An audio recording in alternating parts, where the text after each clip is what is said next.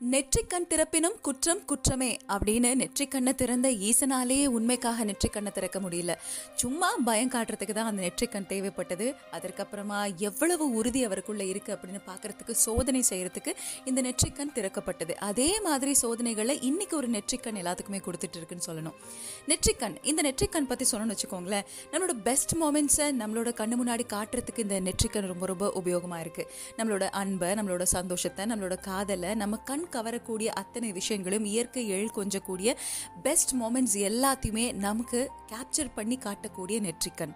ஆமாங்க நம்ம செல்ஃபோனில் அப்படி இந்த நட்டு நடுவில் சிலருக்கு கொஞ்சம் ஓரத்தில் இல்லை ஃப்ரண்ட்டில் இப்படி எல்லா இடத்துலையும் ஃப்ரண்ட் கேமரா பேக் கேமரான்னு இருக்கக்கூடிய அந்த நெற்றிக்கண் பற்றி தான் இன்றைக்கி நம்ம பேச போகிறோம் இந்த நெற்றிக்கண் வழியாக எவ்வளவு நல்ல விஷயங்களை நம்மளால் கிரியேட் பண்ண முடியுது. ஆனால் யோசிக்காமல் நம்மளோட ஞானக்கண்ணை திறந்து பார்க்காம பண்ணக்கூடிய நிறைய விஷயங்கள்னால இன்னைக்கு எவ்வளோ பேரோட லைஃப் அட் மெஸ் அப்படின்னு சொல்லணும். அவங்களோட வாழ்க்கையை நாம் வந்து ஒரு நிமிஷம் சதைச்சிடுறோம் டிஸ்டார்ட் பண்ணிடுறோம். அந்த டிஸ்டார்ஷன் அப்படிங்கிற அந்த வார்த்தைக்கு மலையாளத்தில் விக்ருதி அப்படின்னு ஒரு பேர் இருக்குது விக்ருதி அப்படின்னு சொல்லுவாங்க. இன்னைக்கு அந்த திரைப்படத்தை ஒட்டி தான் கதைகளை உங்களோட காதுகளுக்கு கொண்டு வந்து சேர்க்க போகிறேன் இனியவர்களுக்கு இனியவளின் இரவு வணக்கம். ஆர்ஜே டோஷிலா வந்துட்டு சொல்ல மறந்த கதை கேட்கறதுக்காக காத்துட்ருக்கீங்க. விக்ருதி ஒரு விஷயத்த சதைச்சிடுறோம். ஒரு விஷயத்த புனைந்து நாம் வேற ஏதாவது ஒரு அர்த்தத்தை கொடுத்துடுறோம் அப்படின்னு நம்ம எடுத்துக்கலாம். இன்றைக்கி எவ்வளோ நல்ல விஷயங்கள் இருக்குது இன்றைக்கி வந்து பார்த்தீங்கன்னா அந்த ஃபோன் மூலமாக நம்ம எவ்வளோ நல்ல விஷயங்கள் பண்ணியிருக்கோம் நம்ம ஞாபகப்படுத்த தேவையில்லை. நான் புரட்சி ஆகட்டும் அதுக்கப்புறம் இந்த கொரோனா புரட்சி ஆகட்டும் வீட்டிலே இருங்க. ஸ்டே ஹோம் ஸ்டே சேஃப் அப்படின்னு உங்களை என்டர்டெயின் பண்ணுறதுக்கு எவ்வளோ விஷயங்கள் இருக்குது ஆனால் பார்க்குற எல்லா விஷயத்தையும் லைக் பண்ணுங்கள் ஷேர் பண்ணுங்கள் கமெண்ட் பண்ணுங்கள் அப்படின்னு நம்ம எடுத்துக்கக்கூடிய ரொம்ப அசால்ட்டான நமக்கு தெரியாத கண்ணுக்கு தெரியாத நபர்களை புகைப்படம் பிடித்து இதில் வந்து தேவையில்லாத அவதூறுகளை பரப்புறதுனால ஒருத்தரோட வாழ்க்கை எப்படி கெட்டு போகுது அப்படின்னு சொல்லக்கூடிய மிக அழகான படம். என்னை கேட்டிங்கன்னா இந்த படத்தை மிஸ் பண்ணவே கூடாது. உங்கள் குழந்தைங்களுக்கு போட்டு காட்டுங்க. உங்கள் வீட்டில் எப்பவுமே விளையாட்டாக இருக்கவங்க சோஷியல் மீடியமை ரொம்ப அசால்ட்டாக விளையாட்டாக வெறும் கிண்டலுக்காக ட்ரோலுக்காக ஒருத்தவங்களை காயப்படுத்துறதுக்காக மட்டுமே உபயோகப்படுத்தக்கூடியவங்க கிட்ட நிச்சயமாக இந்த படத்தை போட்டு காட்டுங்கன்னு சொல்லுவேன். விக்ருதி சூரஜ் வெஞ்சார் மூடு. இதுக்கு முன்னாடி நான் அவரை பற்றி நிறைய பேசியிருக்கேன் நிகழ்ச்சியில். டிரைவிங் லைசன்ஸ் குட்டன் பிள்ளையோட சிவராத்திரி அப்படிங்கிற படங்கள். அண்ட் சௌபீன் ஷாஹிர் இந்த படத்தில் நடிச்சிருக்காங்க. சௌபீன் ஷாஹிர் பற்றி சொல்லணும்னா கும்பலங்கி நைட்ஸ் அதுக்கப்புறம் பிரேமம் இன்னும் பல படங்கள். அதாவது சுதானி ஃப்ரம் நைஜீரியா இந்த மாதிரி பல படங்களுக்கு புகழ்பெற்ற மலையாள நடிகர்கள் இருவருமே. இருவருமே வந்து ஒரு என்ன சொல்லுவாங்க அந்த சிங்கிள் பீஸ் அப்படின்னு சொல்லுவாங்கல்ல இந்த மாதிரி இன்னொன்று இல்லை அப்படிங்கிற மாதிரி தனித்துவத்தோடு இருக்கக்கூடிய ஆக்டர்ஸ் அவங்க நடிச்சிருக்கக்கூடிய விக்ருதி திரைப்படத்தை பற்றின கதை தான் உங்களோட காதுக்கு கொண்டு வந்து சேர்க்க போகிறேன் சொல்ல மறந்த கதை கேட்டுட்ருக்கீங்க ஆன் ஹலோ எஃப்எம் நூற்றி ஆறு புள்ளி நாலு. டோஷிலா பேசிகிட்ருக்கேன் ஸ்டேட்யூன்ட் ஸ்டே டியூன்ட் குறையில்லாத மனிதர்கள் இங்கே இருக்காங்களா அப்படின்னு கேட்டிங்கன்னா குறை இல்லாத மனிதர்களை பார்க்க முடியாது. நோ ஒன் இஸ் பர்ஃபெக்ட் தான். ஸோ எல்லாருக்குள்ளேயும் ஏதாவது ஒரு குறை இருக்கத்தான் செய்யும். பட் குறைபாடோட சில மனிதர்களை இறைவன் படைச்சிடுறாங்க. இது குறைபாடு மற்றவங்க கண்ணுக்கு. ஆனால் அது எல்லாத்தையும் வென்று எடுக்கக்கூடிய மனிதர்களை தான் நம்ம வந்து டிஃப்ரெண்ட்லி ஏபிள் அப்படின்னு சொல்கிறோம் ஃபிசிக்கலி சேலஞ்சுன்னு சொல்கிறோம் அப்படிப்பட்ட மாற்றுத்திறனாளியாக இருக்கக்கூடிய சூரஜ் வெஞ்சாரமோடு மற்றவர்களுக்கு குறைபாடாக தெரிந்தாலும் கொஞ்சம் கூட குறைவே இல்லாத அன்பையும் அவ்வளவு அக்கறையும் குடும்பத்துக்கு அவ்வளவு புரிதலையும் கொடுக்கக்கூடிய ஒரு ஃபேமிலி மேன் எல்தோ அவர் பேர். ஓகேங்களா அவர் ஸ்கூலில் லைப்ரரியனாக இருக்கார் வேலை செஞ்சுட்ருக்கிறாரு. அது மூலமாக வரக்கூடிய வருமானத்தில் தன்னோட குடும்பத்தை பார்த்துட்ருக்காரு ஒரு பஸ்ஸில் ட்ராவல் பண்ணிட்டு இருக்கும்போது பாட்டு பாடுது. எப்படி நமக்கு வந்து பார்த்திங்கன்னா தூதுவளை இளரச்சி ஒரு டவுன் பஸ்ஸில் பாடினா உடனே பாடணும்னு தோணுது வாய சேர்க்கணும்னு தோணுது. அதே சமயத்தில் காதோரோ லோலாக்கு கதை சொல்லுதடி இதெல்லாம் டிப்பிக்கல் டவுன் பஸ் பாட்டு. இது போகும்போதே வாய் வந்து லிப்சிங் பண்ணுவோம்ல அந்த மாதிரி லிப்சிங் பண்ணிட்டு இருக்கக்கூடிய சூரஜ் வெஞ்சாரம் ஒடுக்கிட்ட ஒருத்தர் வந்து அட்ரஸ் கேட்பாரு அட்ரஸ் கேட்கும்போது ஆ ஆ ஆ அப்படிங்கும்போது தான் தெரியும். அவர் வந்து மியூட் அப்படிங்கிறது. அவருக்கு பேச வராது. ஆனாலும் இந்த குறையே இல்லாத அளவுக்கு குழந்தைகளுக்கு அவ்வளோ புரிதல். தன்னோட ஷூ பிஞ்சு போயிடுச்சுன்னா கடன் வாங்கி அவரோட பையன் விளையாட போவார் தவிர அப்பா கிட்ட புது ஷூ வேணும்னு கேட்க மாட்டார். அப்பா நிச்சயமாக அவருக்கு முடியிறப்ப வாங்கி தருவார் அப்படிங்கிற நம்பிக்கை இருக்கக்கூடிய பையன். எவ்வளோ அழகான குடும்பம் பாருங்கள் சூரஜோட மனைவி அவர்களுக்கும் பேச வராது. பொண்ணு. ரொம்ப செல்லம் ஜாலியாக ரவுடி பேபின்னு டான்ஸ் ஆடிக்கிட்டு ஒரு க்யூட்டான அன்பான ஃபேமிலி இந்த அன்பான ஃபேமிலிக்குள்ளே இருக்கக்கூடிய அன்பையும் அக்கறையும் அவங்களுக்குள்ள இருக்கக்கூடிய சந்தோஷத்தையும் கெடுக்கிறது எதுன்னு கேட்குறீங்களா வேற என்ன? நம்ம சிரித்து சிரித்து ஹஹா போடுற சோஷியல் மீடியம் தான். இனியவர்களுக்கு இரவு வணக்கம் அகைன் சொல்ல மறந்த கதை கேட்டுட்ருக்கீங்க. அதுக்காக சோஷியல் மீடியம் வேண்டான்லாம் சொல்ல சோஷியல் மீடியம்ங்கிறது வந்து இன்றைக்கி மிகப்பெரிய என்டர்டெயின்மெண்ட் மிகப்பெரிய ஒரு அடுத்த தளத்துக்கு நம்ம எல்லாத்தையும் கொண்டு போகுது இல்லைன்னு இல்லை. பட் நம்ம எதை ஷேர் பண்ணுறோம் அது கரெக்டாக இல்லையா? இந்த ஃபேக்ட் உண்மையா இல்லையா? அப்படின்னு ஷேர் பண்ணி தள்ளுறோம்ல அதனால வரக்கூடிய பிரச்சனை. சூரஜ் வெஞ்சாரமோடு அவர்களின் மகளுக்கு ரொம்ப ஃபீவர் ஆகிடுது நிமோனியா அப்படிங்கிற ஒரு கண்டிஷன் வருது. நிமோனியா கண்டிஷன் இருக்கும்போது ஹாஸ்பிட்டலில் அட்மிட் பண்ணுறாங்க இது ஒரு பக்கம். இன்னொரு பக்கம் யாருன்னு கேளுங்க. நம்ம சௌபின் ஷாஹிர் நான் சொன்னல பிரேமம் திரைப்படம். அதுக்கப்புறம் கும்பலங்கி நைட்ஸ் இதெல்லாம் பார்த்தவங்களுக்கு தெரியும். சௌபின் ஷாஹிர் எப்படிப்பட்ட ஆள்னா துபாயிலேருந்து அதாவது நம்ம அங்கே கேக்ரான் மேக்ரான் கம்பெனியில் வேலை செஞ்சாலும் நான் துபாயில் இருக்கேன் துபாயில் இருக்கேன்னு எல்லாருக்கும் ஒரு சந்தோஷம் இருக்கும்ல. ஏன்னா ஊருக்குள்ளே வெளிநாட்டில் இருக்காங்கன்னா சந்தோஷம். ஊருக்குள்ளே இருக்கக்கூடிய அம்மா அப்பாவை நல்லா பார்த்துக்கிறாங்கன்னு எல்லாருக்கும் சந்தோஷம். அந்த மாதிரி தன்னோட அம்மா அக்கா தங்க இவங்களெல்லாம் நல்லா பார்த்துக்கக்கூடிய ஒரு பையன். ஊர்லேருந்து வராரு. அவருக்கு Facebook addict social medium addict அவர். WhatsApp call video call Facebook live அப்படி இப்படின்னு எப்போ பாரு ஃபேஸ்புக் ஃபேஸ்புக் ஃபேஸ்புக் தான். ஊர்லேருந்து ஃப்ளைட்லேருந்து வந்து இறங்கினோடனே நண்பர் தன்னை கூட்டிகிட்டு போக வரும்போது டேய் உனக்கு என்ன பிடிக்கலையா? உனக்கு கூட ஏதாவது பிரச்சனையான்னு கேட்பாரு நம்ம ஓகே பழைய பகை ஏதோ இருக்குமோ? நான் ஆணு வாயை பார்த்துட்டு இருக்கும்போது சொல்லுவேன் நான் ஒரு ஃபோட்டோ போட்டல ஃபேஸ்புக்கில் நீ ஏன் லைக் பண்ணல? அப்படின்னு கேட்பாரு லைக் பண்ணலன்னா கோவமாக இருக்காங்கங்கிற அளவுக்கு. ஸோ அவ்வளவு வந்து ஃபேஸ்புக் பைத்தியம் அவர்.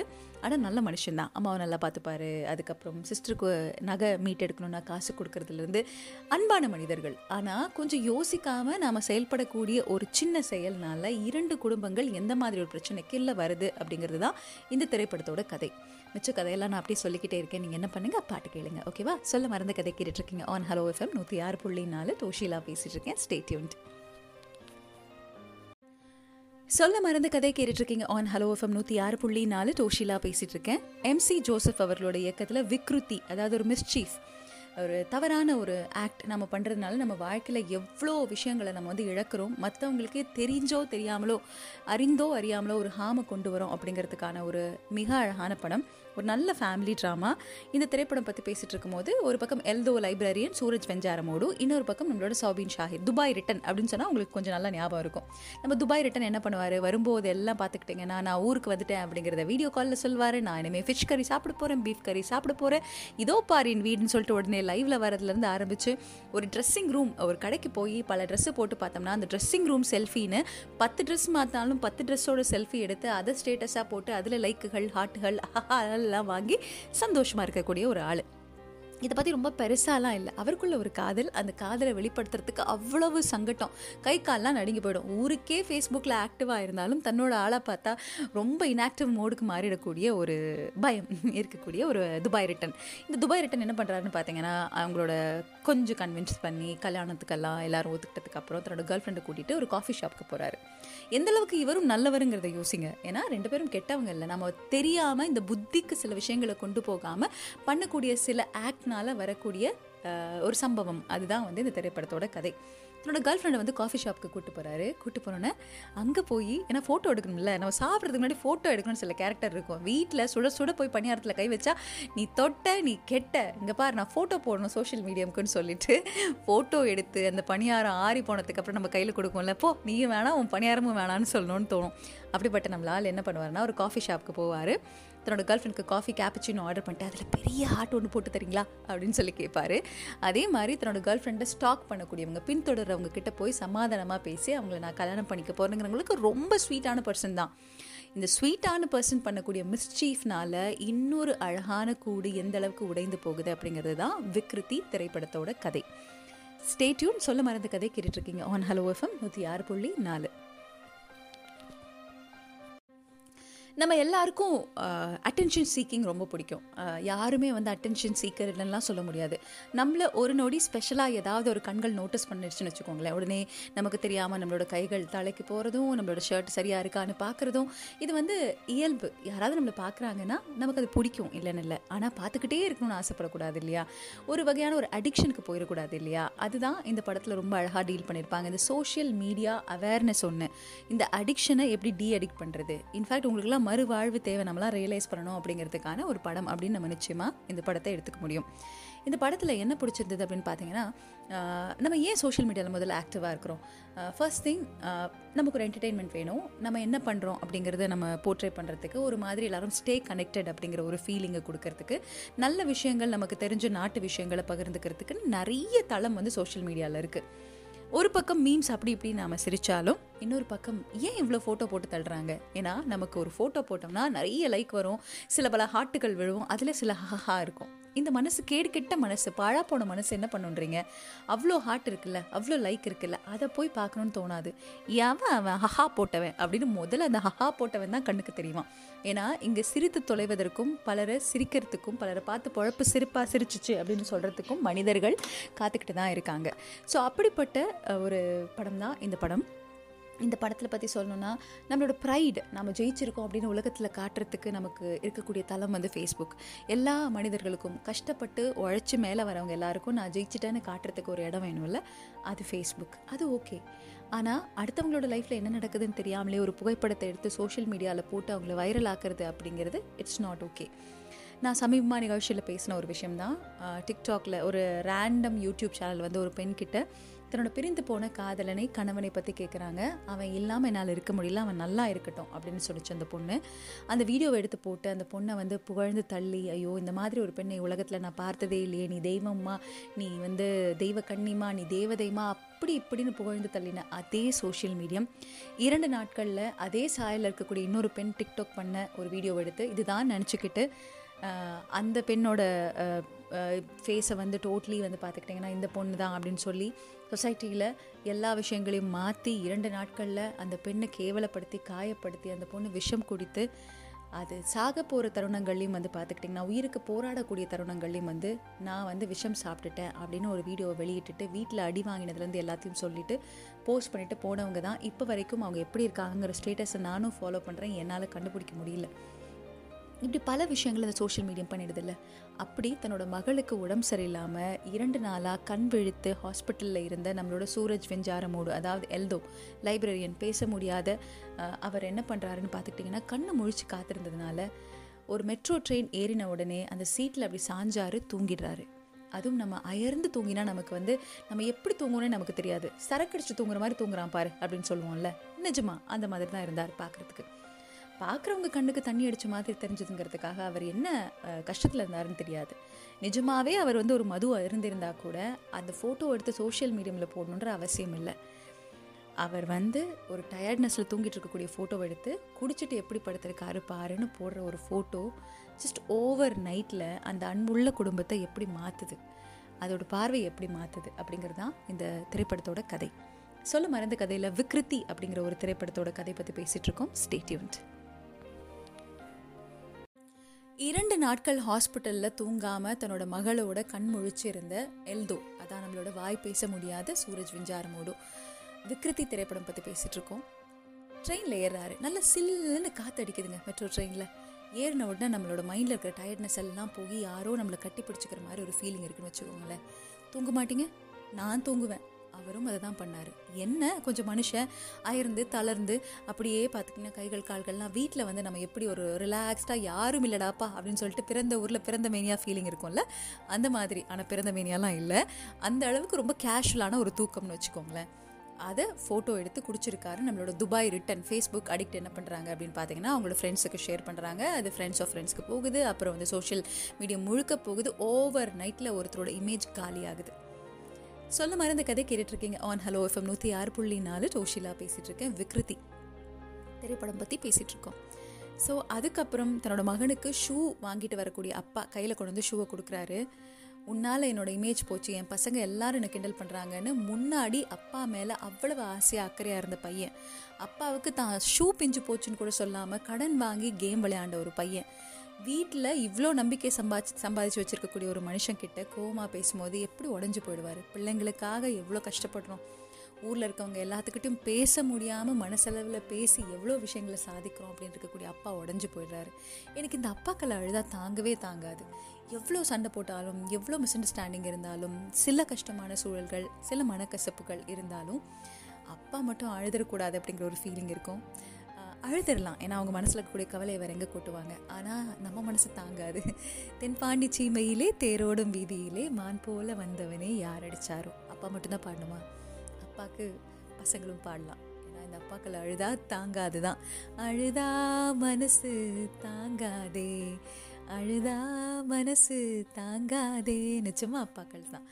இப்போ பேசும்போது கூட எனக்கு அப்படியே ஒரு மாதிரி கண்கள்லாம் கலங்குது. காரணம் சூரஜ் வெஞ்சாரமோடோட ஆக்டிங் நடிக்கலைங்க வாழ்ந்திருக்கார் மனுஷன். இந்த படத்தை நீங்கள் நிச்சயம் பார்க்கணும். சொல்ல மறந்த கதை கேட்டுட்ருக்கீங்க. ஆன் ஹலோ எஃப்எம் நூற்றி ஆறு புள்ளி நாலு. தோஷிலா பேசிகிட்ருக்கேன் ஸ்டேட்மெண்ட் ஒருத்தரோட லைஃப்பை ஒரு நைட்டில் எப்படி நம்ம புரட்டி போட்டுறோம் அப்படிங்கிறதுக்கான படம் தான் விக்ருதி. இன்றைக்கி நம்ம எதை பற்றி பேச போகிறோம் அப்படின்னு கேட்டிங்கன்னா சோஷியல் மீடியா அடிக்ட் டோஷி அவள் வேறு யாரு? கண்ணாடி பாரு அப்படிங்கிறீங்களா? சேச்சா ஒத்துக்கிறேன். கொஞ்சம் அப்படி இப்படின்னு எல்லா இடத்துலையும் லிவிங்ஸ்டன் தான். அதாவது ஃபேஸ்புக்கில் லிவிங்ஸ்டன் ட்விட்டரில் லிவிங்ஸ்டன் ட்விட்டர் கொஞ்சம் கம்மி தான். ஆனால் இன்ஸ்டாகிராம் எல்லா இடத்துலையும் கொஞ்சம் ஆக்டிவாக தான் இருப்பேன். பட் என்னால் முடிந்த வரைக்கும் நல்ல கண்டென்ட்டை உங்களோட கண்களுக்கு கொண்டு வந்து சேர்க்கணும்னு தான் ஆசைப்படுவேன். தேவையில்லாமல் யாரையும் காயப்படுத்துறதெல்லாம் இல்லை. கொஞ்சம் அப்பப்போ சிரிக்க சிந்திக்க வடிவேல் அப்படி இப்படின்னு உலக தகவல்கள் எல்லாத்தையும் கொஞ்சம் ரசனையோட கொஞ்சம் சர்க்காசத்தோடு கொண்டு வந்து சேர்க்கணும். அப்படிங்கிறது மட்டுமே என் பணி தவிர யாரையும் காயப்படுத்துவதற்காக அல்ல. அந்த மாதிரி விஷயங்கள் நான் ஷேர் பண்ணுறது இல்லை அதை நான் லைக் பண்ணுறதும் இல்லை. சொல்ல மறந்த கதை கேட்டுட்ருக்கீங்க ஆன் ஹலோ எஃப்எம் நூற்றி ஆறு புள்ளி நாலு டோஷிலா பேசிகிட்டு இருக்கேன் ஸோ விக்ருதி படம் நிச்சயம் பாருங்கன்னு சொன்னேன். இன்றைக்கி நம்ம பேசக்கூடிய விஷயம் உங்களோட கேங்கில் ஒரு சோஷியல் மீடியா அடிக்ட் இருப்பாங்க பாருங்களேன். போஸ்ட் போடலன்னா செத்தான் அவன் அப்படிங்கிற ஒரு ஃபீலிங் அதாவது இன்றைக்கி நம்ம போஸ்ட் போடுறோமோ இல்லையோ போஸ்ட் பூராத்துலேயும் போஸ்ட்மார்ட்டம் பண்ணுறோம் யாரையோ ஒருத்தரோட இமேஜை ஸோ அந்த மாதிரி விஷயங்கள் இன்றைக்கி நிறைய நடக்குது. தேவையில்லாத இந்த ட்ரால்ஸ்லையும் தேவையில்லாத இந்த மீம்ஸ்லையும் மாட்டிக்கொண்டு இருக்கக்கூடிய சோஷியல் மீடியா பைத்தியங்கள் பற்றி பேசலாம். உடனே பைத்தியம்னா எல்லாரும் பைத்தியம் இல்லை. சிலருக்கு இந்த பைத்தியக்காரத்தனம் அழகு. இந்த டிக்டாக் பண்ணி போட்டுக்கிட்டே இருப்பான்.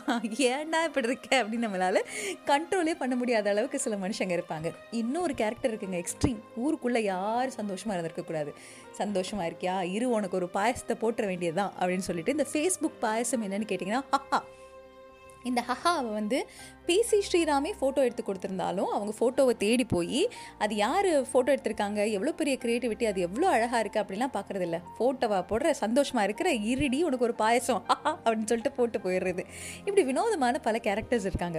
நீங்கள் பார்த்த ஃபேஸ்புக் அடிக்ட்ஸ் இல்லை உங்களோட கேங்கில் இருக்கக்கூடிய சோஷியல் மீடியாவில் எப்போவுமே ஏ லைவ் போடலாம் ஏ வா ஃபோட்டோ போடலாம் ஏ சாப்பிடாத ஈரி ஃபோட்டோ போட்டுடலாம் ஏ இங்கே வந்திருக்கும் ஃபோட்டோ எடுக்கலாம் அங்கே வந்திருக்கும் ஃபோட்டோ எடுக்கலான்னு இருக்கக்கூடிய நபர் யார் யார்? அப்படிங்கிறத எனக்கு ஒரு மெயில் அனுப்ப போகிறீங்க இது வந்து க்யூட்டாக பேசுகிறதுக்கு தான்.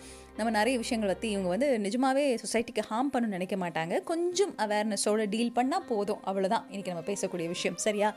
சொல்ல மறந்த கதை கேட்டுட்ருக்கீங்க ஆன் ஹலோ எஃப்எம் நூற்றி ஆறு புள்ளி நாலு. நமக்கு வந்திருக்கக்கூடிய மெயில்ஸ் படிக்கலாம். சுகன்யா மெயில் அனுப்பிச்சிருக்காங்க. ஹாய் டோஷிலா குட் ஈவினிங் நான் ட்ரெஸ்ஸஸ் நிறைய வாங்குறது உண்டு. ட்ரெஸ் எடுத்ததுக்கப்புறம் தான் தெரிய வரும் பேண்ட் இல்லை துப்பட்டா காணும்னு. வேறு ட்ரெஸ் போடுறதுனால அயனிங் செலவு வேறு வீணாகும். இப்போ அது ரெண்டுமே இல்லை அப்படின்னு மூவாயிரத்து ஐநூறு ரூபாயில் ஒரு குடும்பத்தோட அடிப்படை தேவைகள் பூர்த்தி ஆகுதுன்னு இன்றைக்கி கேள்விப்பட்டேன். தேவையே இல்லாமல் நான் எவ்வளோ செலவு பண்ணியிருக்கேன்ல? டூ பேட் ஆஃப் மீ கவலைப்படாதீங்க. அந்த டூ பேட் ஆஃப் மீ கூட்டத்துக்கு தலைவி நான் வாங்கி தள்ளுவதில் தலைவி. இப்போ கூட ஆன்லைனில் ஏதாவது ஷாப் ஓப்பன் ஆயிருக்கான்னு பார்த்துட்டு இருந்தேன். நோ கொரோனா அப்படின்னு சொல்லிட்டு நிறுத்திட்டேன்னு வச்சுக்கோங்களேன். ஆனா breeze you are amazing and my favourite too அப்படின்னு சொல்லியிருக்காங்க. தேங்க்யூ நீங்கள் எழுதுனதுக்கு ரொம்ப ரொம்ப சந்தோஷம். அதே மாதிரி அடிக்கடி உங்களோட ஃபீட்பேக் இது எல்லாத்தையும் எனக்கு தெரியப்படுத்துங்க. தேங்க்யூ ஆனா for listening hi டோஷிலாக்கா you fine sister sweet good night அப்படின்னு நினச்சிருக்காங்க. இன்னும் கொஞ்சம் நேரம் பேசணும் தம்பி. அதுக்கப்புறம் குட் நைட் ஓகேவா the amount of gasoline money I have to put in to the vehicle is reduced otherwise nothing else diminishes I don't know how to deal with more difficult days today show very nice அப்படின்னு சொல்லியிருக்காங்க today tomorrow upcoming days all days I am there for you Kanna. Don't worry ஓகேவா தொடர்ந்து show கேளுங்க. ஆனால் வீட்டில் இருங்க வெளியில் போயிடாதீங்க. சில மறந்த கதையை கேட்டுட்ருக்கீங்க ஆன் ஹலோ எஃப்எம் நூற்றி ஆறு புள்ளி நாலு டோஷிலா பேசிகிட்டு இருக்கேன். ஸ்டேட்யூண்ட் சொல்ல மருந்து கதை கேட்டுட்ருக்கீங்க ஆன் ஹலோ எஃப்எம் நூற்றி ஆறு புள்ளி நாலு டோஷிலா பேசிகிட்டு இருக்கேன் விக்ருதி திரைப்படத்தோட கதையை உங்களோட காதுக்கு கொண்டு வந்து சேர்த்துட்ருக்கேன். சொன்னேன் இல்லையா? நம்ம எல்லாருக்கும் தெரிஞ்ச ஒரு நெற்றிக்கண் இருக்குது அந்த நெற்றிக்கண் சந்தோஷத்தை தர முடியும் துக்கத்தை தர முடியும். நம்ம அதை எப்படி கரெக்டாக யூஸ் பண்ணுறோம் அப்படிங்கிறதுல இருக்குது கேமரா அந்த ஒற்றை கண்ணன் கண் வழியாக நம்ம எவ்வளோ விஷயங்களை புகைப்படம் பிடிக்கிறோம். அதில் நல்லதை ஷேர் பண்ணலாம். மற்றவங்க அனுமதி இல்லாமல் தேவையில்லாமல் உண்மை தெரியுமோ தெரியாதோ நாம் சிரித்து தொலைகிறதுக்காக அந்த ஒரு விஷயத்தை எப்படியெல்லாம் யூஸ் பண்ணுறோம் அப்படிங்கிறத புரியாமலே செயல்படக்கூடிய தருணங்களை ரொம்ப அழகாக காமிச்சிருக்கக்கூடிய ஒரு படம். இந்த பக்கம் சூரஜ் வெந்தார் வெஞ்சாரமோடு அவர்களோட வேலை போயிடும் இனிமேல் ஸ்கூலில் வேலை செய்கிற குடிச்சிட்டு நீ வந்து ட்ரெயினில் படுத்து கிடந்தேன் யோசிச்சு பாருங்களேன் வாய் பேச முடியறனாலேயே இந்த சோஷியல் மீடியாவில் நீங்கள் போட்டு வைரலாக்குற கண்டென்ட்டுக்கு ஒரு பதில் சொல்லி மாழலை இன்றைக்கி எவ்வளோ பேர் அதனாலே தன்னோட உயிரை மாச்சிக்கிறாங்க கஷ்டப்படுறாங்க ஃபேமிலி லைஃப் கெட்டு போகுது. ஆனால் வாய் பேச முடியாத ஒருத்தர்னால இல்லை நான் குடிக்கலைங்கிறத ப்ரூவ் பண்ணுறதுக்கு எவ்வளோ பணயம் வைக்க வேண்டியது இருக்கும். தன்னோட உயிரை தன்னோட உழைப்பை தன்னோட நேரத்தை தன்னோட மானத்தை இப்படி பல விஷயங்களை பணைய வைக்க வேண்டியது இருக்கும். இதெல்லாம் மீறி அவர் போலீஸ் ஸ்டேஷன் போயிட்டு அதாவது மெட்ரோ குடிக்காரன் அப்படின்னு சொல்லி ஒரு டைட்டிலில் ஹேஷ்டேக்கில் ட்ரெண்டான ஒரு விஷயத்தை பற்றி கம்ப்ளைண்ட் பண்ணுறாரு இவரோட கஷ்டமான சூழ்நிலையை அழுதுட்டுருக்கக்கூடிய சூழ்நிலையை பக்கத்து வீட்டுக்கார பொண்ணு ஃபோட்டோ எடுத்து அவர் குடிக்கலை அவரால் வாய் பேச முடியாது பொண்ணுக்கு உடம்பு சரியில்லை அதனால தான் வந்து அவர் தூங்கியிருக்காரு அப்படிங்கிறத போடுவாங்க. அதையும் வைரல் பண்ணுவாங்க. பதிலுக்கு பதில் பதிலுக்கு பதில். ஏன்னா இங்கே வைரல் ராணி வைரல் ராஜாக்கள் அதிகம். ஓகேங்களா? ஆளினால் வைரல் ராஜா யாருன்னு கேட்டிங்கன்னா நாம தான் இப்போது இதை பற்றி பேசும்போது எனக்கு டக்குன்னு ஒரு விஷயம் ஞாபகம் வந்து ஜோதிகா அவர்களோட பேச்சு. அவங்க என்ன சொன்னாங்க? முதல்ல முழுசாக கேட்டாங்களா? கேட்குறதெல்லாம் இல்லை. அதுக்குள்ளே ஷேர் பண்ணி போட்டுடுறது ஜோதிகா அவர்கள் பேசின விஷயம் வந்து கோயில்களைப் போல மருத்துவமனைகளுக்கும் பள்ளிகளுக்கும் நம்ம செலவிடணும். எந்த அளவுக்கு நம்ம கோயிலுக்கு பண்ணுறோமோ ஆல்சோ ஆல்சோ ஆல்சோன்னு சொல்கிறாங்க அந்த ஆல்சோக்கு அர்த்தத்தை பார்க்குறதுக்கு மறந்துட்டியேடாப்பா சாமி அப்படின்னு தோணுச்சு. அவங்களுக்கான ஒரு பதிலாக என்னென்னவோ போட்டு அவங்கள வைரல் பண்ணி அவங்கள அதை பண்ணி இதை பண்ணி ஆனால் ஒரு வகையில் இது நல்லதுன்னு சொல்லுவேன் ஏன் சொல்லுங்களேன்? எவ்வளோ அன்பான ஒரு கணவன் மனைவியும் குடும்பத்தையும் ஜோதிகா அவர்கள் பெற்றிருக்கிறாங்க அப்படிங்கிறத இந்த ஒரு சினாரியோ மூலமாக உலகத்துக்கு காட்டியிருக்கு. நல்ல விஷயத்த பேசியிருக்காங்க. அதில் ஒன்றும் தவறு இல்லை அப்படின்னு. அந் அந்த காலத்தில் இருக்கக்கூடிய திருமூலர்லேருந்து அதுக்கப்புறம் விவேகானந்தர் அவர்கள்லேருந்து ஆரம்பித்து இதே கருத்துக்களை தான் எல்லாரும் சொல்லியிருக்காங்க. அதில் மாற்றம் இல்லைன்னு சூர்யா அவர்களும் குடும்பமும் சேர்ந்து ஒரு முடிவெடுத்து ஒரு அறிக்கை ஒன்று வெளியிட்டிருக்கிறாங்க. ஏதாவது ஒன்று வாயில் மெல்றதுக்கு தேவையில்லை. நல்ல விஷயத்த சொல்கிறவங்க முழுசாக நம்ம கேட்குறதில்ல அப்சர்வ் பண்ணுறதில்ல ஷேர் பண்ணுறது இல்லை ஆனால் ஒரு பெண்ணை கேவலப்படுத்திய அந்த மூடர்கள் இருக்கத்தான் செய்கிறாங்க அதை பற்றி நாங்கள் கவலைப்படலை. பிகாஸ் நாங்கள் சொசைட்டிக்கு நல்லது பண்ண காத்திருக்கிறோம் அப்படின்றது. அந்த ஸ்டாண்டில் ரொம்ப ஸ்ட்ராங்காக இருக்காங்க அப்படிங்கிறதுல மாற்று கருத்தில்லை இப்படி நிறைய நல்ல விஷயங்கள் இருக்குது இப்படி இதே போல் குடும்பங்கள் நமக்கும் அமைஞ்சா சந்தோஷம். புரிதல் இல்லாத குடும்பமாக இருந்தால் ஒரு ஃபோட்டோ ஒரு வீடியோ எவ்வளோ பெரிய பிரச்சனையை கொண்டு வரும் சொல்லுங்கள் அப்படிப்பட்ட ஒரு சின்ன பிரச்சனையை சரி பண்ணி மனைவி ஒத்துழைக்கிறாங்க. இதற்கப்புறமா கல்யாணமாக காத்திருக்கக்கூடிய நம்மளோட துபாய் ரிட்டன் போலீஸ் ஸ்டேஷனுக்கு போனாரா மாட்டினாரா இந்த கேஸ் என்னாச்சு அப்படிங்கிறது தான் விக்ருதி படத்தோட கதை. இந்த கதை முழுக்க நான் சொல்ல விரும்பலை. இதோடு போதும். ஏன்னு பார்த்தீங்கன்னா இதுக்கப்புறம் வரக்கூடிய ட்விஸ்ட் அண்ட் டர்ன்ஸை நீங்கள் என்ஜாய் பண்ணணும். ஸோ கதை கல்யாணம் ஆச்சா? இவரோட கேஸ் என்ன ஆச்சு இவங்களோட லைஃப் என்ன ஆச்சு அப்படிங்கிறதெல்லாம் நீங்கள் படம் பார்த்து தெரிஞ்சுக்கோங்க. பட் இதுதான் கான்செப்ட் சொல்ல மறந்த கதை கேட்டுட்ருக்கீங்க ஆன் ஹலோ எஃப்எம் நூற்றி ஆறு புள்ளி நாலு. தோஷிலா பேசிகிட்டு நம்ம நிகழ்ச்சியிலே அடிக்கடி நான் சொல்கிறது உண்டு. Internet is a happy place அப்படின்னு. ஏன் ஹாப்பி பிளேஸ்னால் கரெக்டாக யூஸ் பண்ணுறவங்களுக்கு ஒரே நாளில் பெரிய ஆளாகிறதுக்கான அத்தனை வாய்ப்பையும் இன்டர்நெட் தான் கொடுத்துருக்கு. எங்கேயோ இருந்த ரனு மரியா மோண்டில் அவங்கள வந்து பார்த்துக்கிட்டிங்கன்னா ஒரு பெரிய சிங்கர் ஆக்கினது வந்து நம்மளோட ஹிமேஷ் ரஷ்மி அவர்கள்.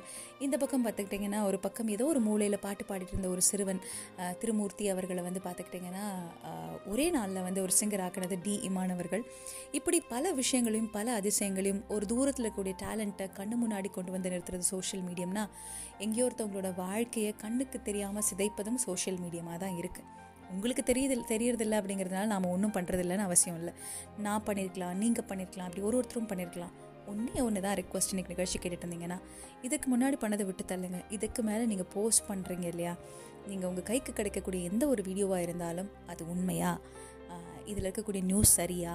இதை நம்ம ஷேர் பண்ணுறதுக்கு வர்த்தா ஓகே ரெண்டு நிமிஷம் சிரித்தோம் பட் சிரிக்கிறதுனால நாலு பேர் சிரிக்கிறதுனால இந்த கண்டென்ட் நல்லதா?